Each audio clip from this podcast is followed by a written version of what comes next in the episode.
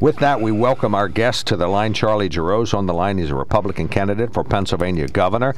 Uh, we always talk to him about why he's running, but we can get into some more issues today. I called you vice president of CPAC. Would it be vice chair of CPAC? Is that correct? Vice chairman is correct, but you can call me anything you'd like. well, as one of the leaders of CPAC, that happens from half the country probably. They, they have other names. Exactly, yeah, yeah. for these good folks. But uh, yeah, we appreciate you calling in. Thank you so much for making some time to, to work on your campaign. Uh, just reiterate to our audience how your campaign cam- came about, what kind of governor you'll be. Kind of give us an opening statement, if you would, please. Sure. Well, I'm running for governor because I really believe that we're in a battle for the heart and soul of our country. And those battle lines come right through Pennsylvania this year. We have a real opportunity to reject the overreaching, big spending, big government, lockdown, shutdown, arbitrary, capricious edict, mandate orders of Tom Wolf and Josh Shapiro and choose a very different direction one of individual liberty, personal freedom, responsibility, and ultimately hope, growth, and opportunity, which is what my campaign's all about. But real quickly, I didn't wake up one morning and say, gee, I think I ought to be governor. I got called by G.T. Thompson, who is the dean of our congressional delegation, and he said, Charlie, I want you to run for governor. So uh, that was the true genesis of my campaign, and I've been at it for a year now and have enjoyed every minute. Well, GT certainly is at full stride in Washington, D.C., so that's an endorsement you can get behind. You also picked up his endorsement yesterday, as did David McCormick, who's a, a uh, U.S. Senate uh, campaign, so we can talk a little bit about that. You mentioned that uh, one of the things you stand for is sort of a no shutdown uh, uh, person if, if you're dealing with the pandemic. If you had been governor, explain some logical things we could have done that would help people stay safe, but wouldn't involve you know massive mandatory lockdowns? Well, in a nutshell, we could have followed the model of Ron DeSantis or Kristi Noem or other governors who didn't go into the edict, mandate, lockdown, shutdown mode and who ultimately had better health results for it. I mean, the stuff that Tom Wolf and Josh Shapiro did was not only wrong headed, it was arbitrary and capricious. And then they took out, after a little county like Lebanon, because they didn't knuckle under to the orders and mandates of the Wolf administration. I think the most telling moment of all the bad things that happened last year was when Tom Wolf took senior citizens out of hospitals, put them into nursing homes where many of them died. But before that happened, Rachel Levine took her mother out of the nursing home and put her into a luxury hotel. That to me said it all. Charlie, Ben Reichley here. Good to hear Morning, your voice. Ben. I've heard it heard it a couple times this week. uh, question: We just talked about GT's endorsement yesterday on the Capitol steps.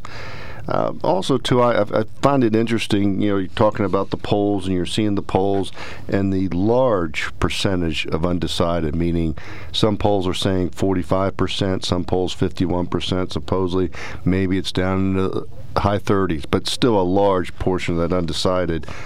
And I always thought was interesting from your campaign is you're an outsider with inside information. So, being in Harrisburg and understanding how the state runs, you, you have a, a very unique angle, meaning that yes, you are an outside politi- outsider politically, but you understand how the inside works, and m- more so, you understand how it doesn't work.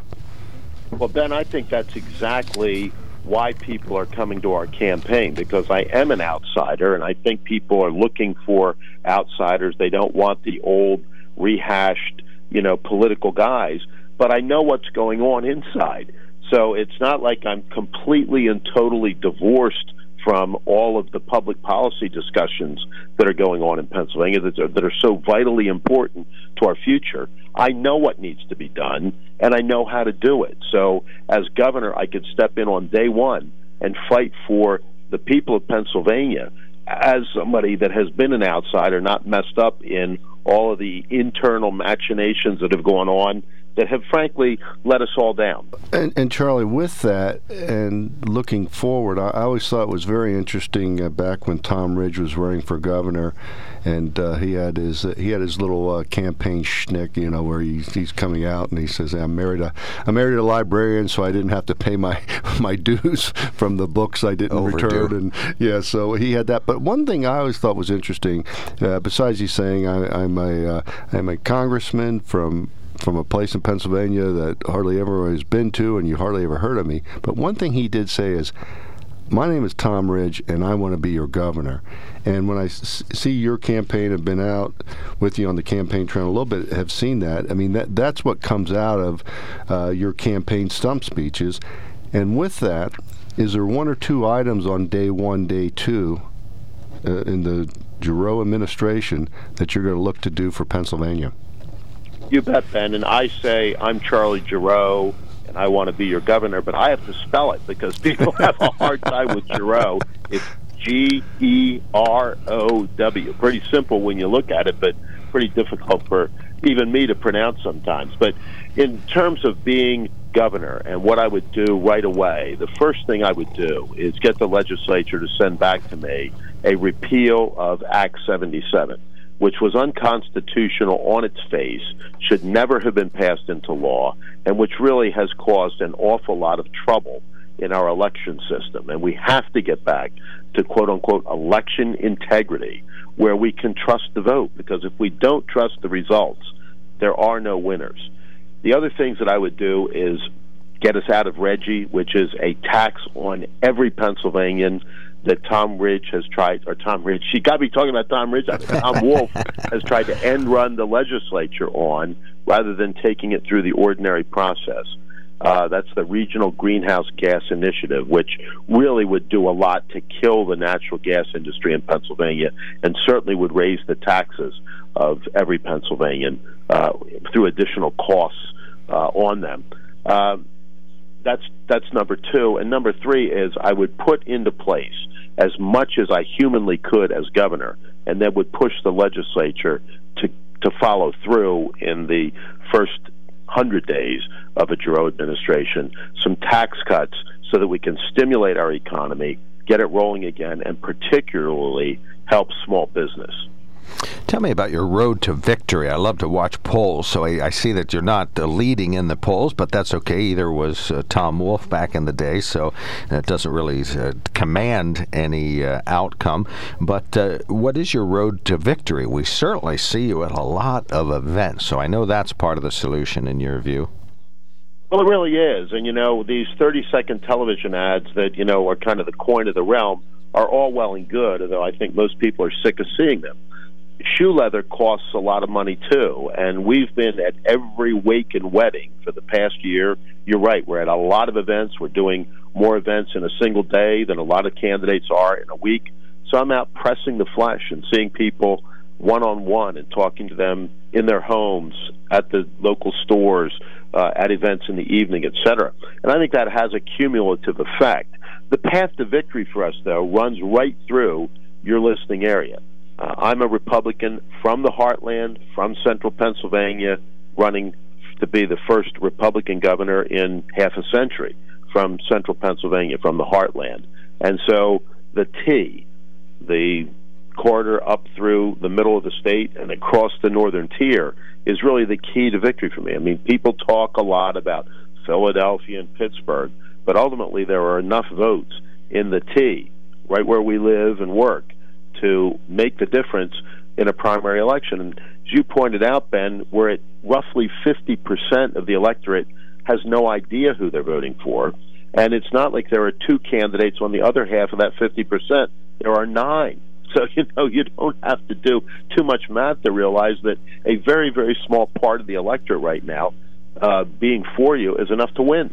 We're talking to Charlie Gerow, a Republican candidate for governor, one of nine, talking about why he's running. He's a GOP political strategist, a vice chair of CPAC, the national organization that gets a lot of coverage uh, these days, CEO of Quantum Communications. That's a, a, thriving public relations firm out of Harrisburg. Helps a lot of campaigns, so you definitely know how to run a campaign. So you probably are following a recipe that you would recommend. If folks have a question for our guests, you can email us at on the mark at WKOK.com or text us at 70236. Include the keyword OTM. Uh, Charlie, given the opportunity you often talk about and the right audience, you talk about cancel culture and socialism and policies and wokeism. Uh, how much of that affects Pennsylvania government? You know, I certainly know that those are national issues Republicans like to uh, fight against if they can. But in Harrisburg, what's the wokeism, socialism, and cancel culture? Culture that you'll be fighting if governor? Well, a lot of it's in education and the indoctrination rather than the teaching of our kids. Indoctrination through critical race theory, the 1619 movement, this craziness that we've now come across with transgender sports, you know, young men playing in women's sports, etc. And that's the stuff that I would fight back against on day one.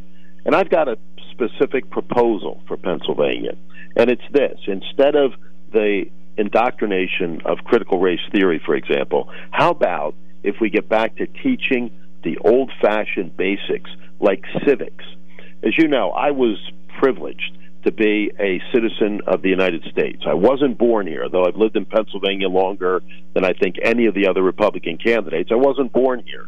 And so I'm a naturalized citizen, a legal immigrant, I might add, legal immigrant. And in order to become a citizen, I had to pass a test, a citizenship test. I think that every graduating senior from a Pennsylvania high school ought to pass that test because then we would know that they had read the Constitution, that they understood a little bit, at least, about the rule of law, that they had been taught something about our founding and the history of our great country and what makes us truly exceptional. And I think with that base of knowledge, which frankly a lot of our graduating kids don't have, we'd have a better society and we'd all be better off for it. Well, Charlie, keeping that uh, sort of narrative of education, uh, a Gerow administration and you as governor are coming into a situation not only on the high school level, but what what is going to be done with the state institutions of higher education because we see mergers, we see potential shutdowns. Uh, we see almost, uh, I'm going to say this, confusion in what the future might be for, for some of these institutions that have been fine institutions for, for decades and decades and decades. So it, it's it, you, when you talk about the high school, the K to 12 level, yes, I, I'm appalled by what happens in Philadelphia, Harrisburg, and, and Pittsburgh and what happens with those students. And, and I agree, basic reading and writing uh, from kindergarten to third grade. If you can't read, you can't learn. Graduate from high school, yes, understanding civics. There's three branches of government, and holy smokes, it might be interesting if they understood there were 67 counties in Pennsylvania. That might be a good start. Exactly. But but the higher education is going to be a very interesting task when you look at the whole education equation. You're absolutely right, Ben. And the PASSHE system that you uh, referenced a minute ago has to undergo a real, really thorough review. As you know, a lot of those consolidations are already taking place. Uh, I'm a great supporter of the PASSHE system. My son is a very proud graduate of Bloomsburg University, got a great education there, and really enjoyed his time there. So, you know, my experiences with uh, the PASSHE system have been very good, but I know there are some real difficulties there. First of all, enrollment is down, and we're recognizing more and more that not every kid needs or wants to go to college. And so vocational education is going to be, I think, something that really, really rises up. And an administration run by me, Charlie Gerow, would be one that would encourage vocational education and alternatives to a four year liberal arts degree. But with respect to the specific institutions you talked about, we're going to have to have a really, really comprehensive review, not only with respect to the ones that are consolidating, but ones that maybe should close. That's a tough thing to say, but you've got a couple of those state colleges, Ben, that simply cannot sustain themselves. And the taxpayers shouldn't be asked to do it because they're un- unable and incapable of doing it. Charlie Gerow is on the line. We're talking about uh, his campaign for governor. This is sort of what we call the uh, cons- the um, lightning round, where we try to get into the half a dozen issues that our listeners have asked us to talk about. Uh, currently being talked about in the state house, legalizing pot. If that were to make it to your desk, what's your view on this idea of legalizing recreational pot for adults in Pennsylvania?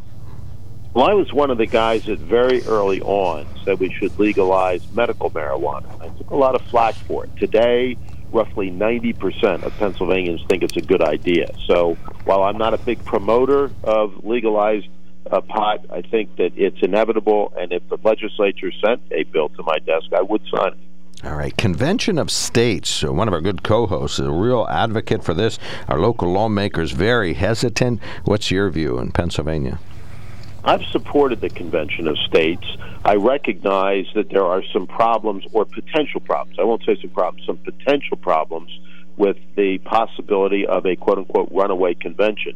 But something's got to be done because Washington is a mess and we're not cleaning it up as we are right now.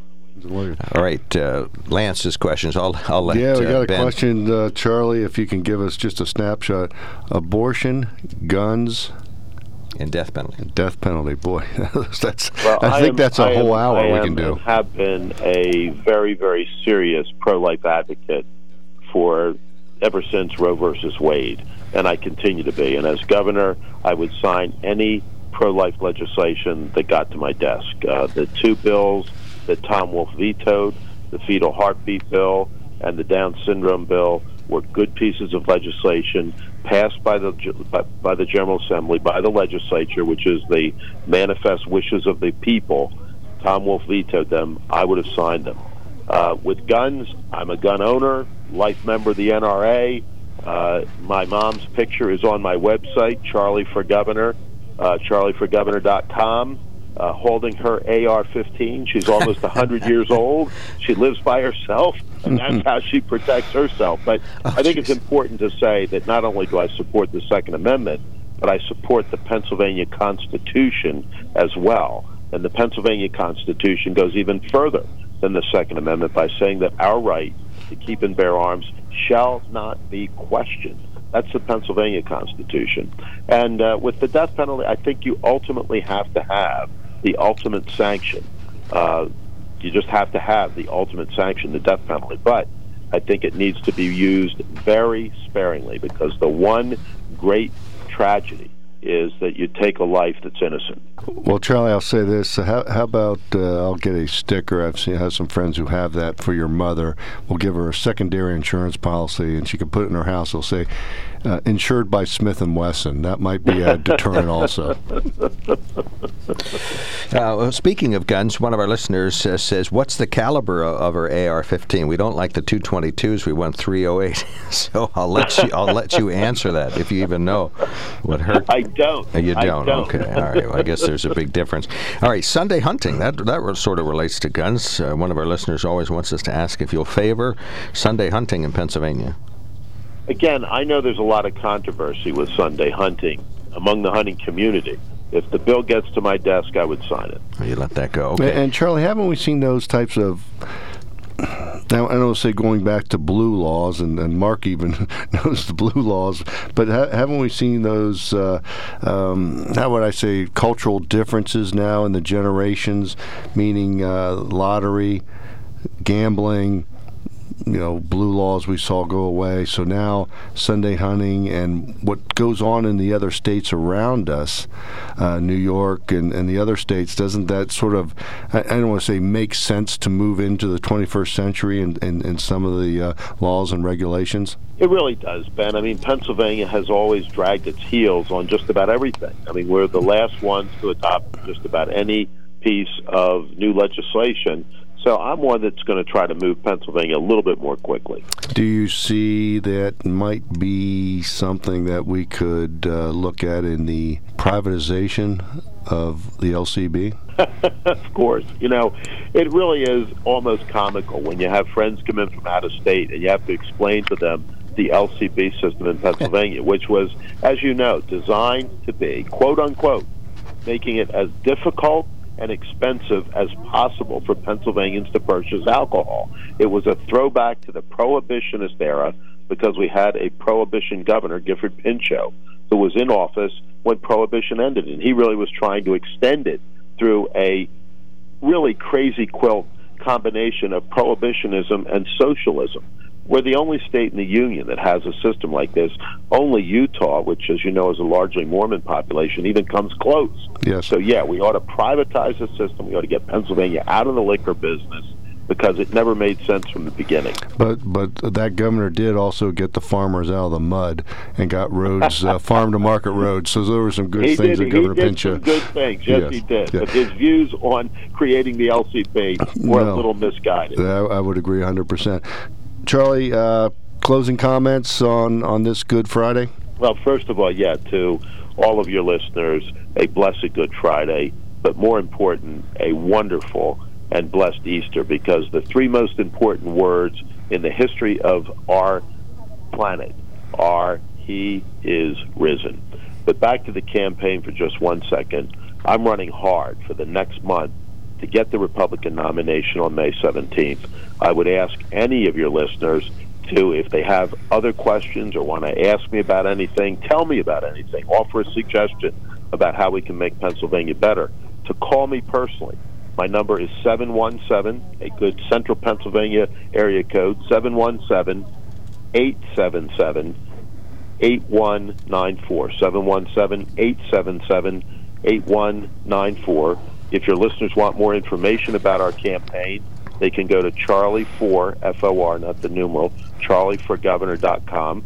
And I hope that people will remember that it's Charlie Gerow, spelled G E R O W, right. running to be from the people, for the people, to return our fundamental liberties and our individual And we will see you in Snyder County at the event that's an open event on uh, April 30th, Saturday, April I'm 30th looking, in Middleburg. I'm looking forward to being back in Snyder County on April 30th. I will be in your area several times before that, but I will be at that event on April 30th. All right. Well, thank you so much for calling in. Thanks for your help. Very much appreciated. Thanks for your viewpoints. We appreciate you uh, sharing them with our audience. And do enjoy the rest of Holy Week and your weekend. Great to be with both of you, and thanks for the opportunity. Charlie, Okay, Charlie, Gerow on the news line uh, with us, a Republican candidate uh, for governor and uh, vice chairman of CPAC, the Mm-hmm. uh, Conservative uh, Political Action Committee, uh, making news all the time out of Washington, D.C. He lives in Mechanicsburg, is that correct? Uh, Mechanicsburg? Cumberland County. Cumberland County is a. Mhm. political strategist, GOP political strategist for other campaigns up to now.